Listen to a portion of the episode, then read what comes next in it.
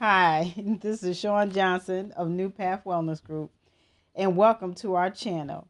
We want to talk about health and wellness in all aspects of it from our mind, body, spirit perspective. We target women over 50 that are looking forward to retirement and they're tired of the struggle of weight, energy, and fatigue. If this is you, this is the channel you want to tune into.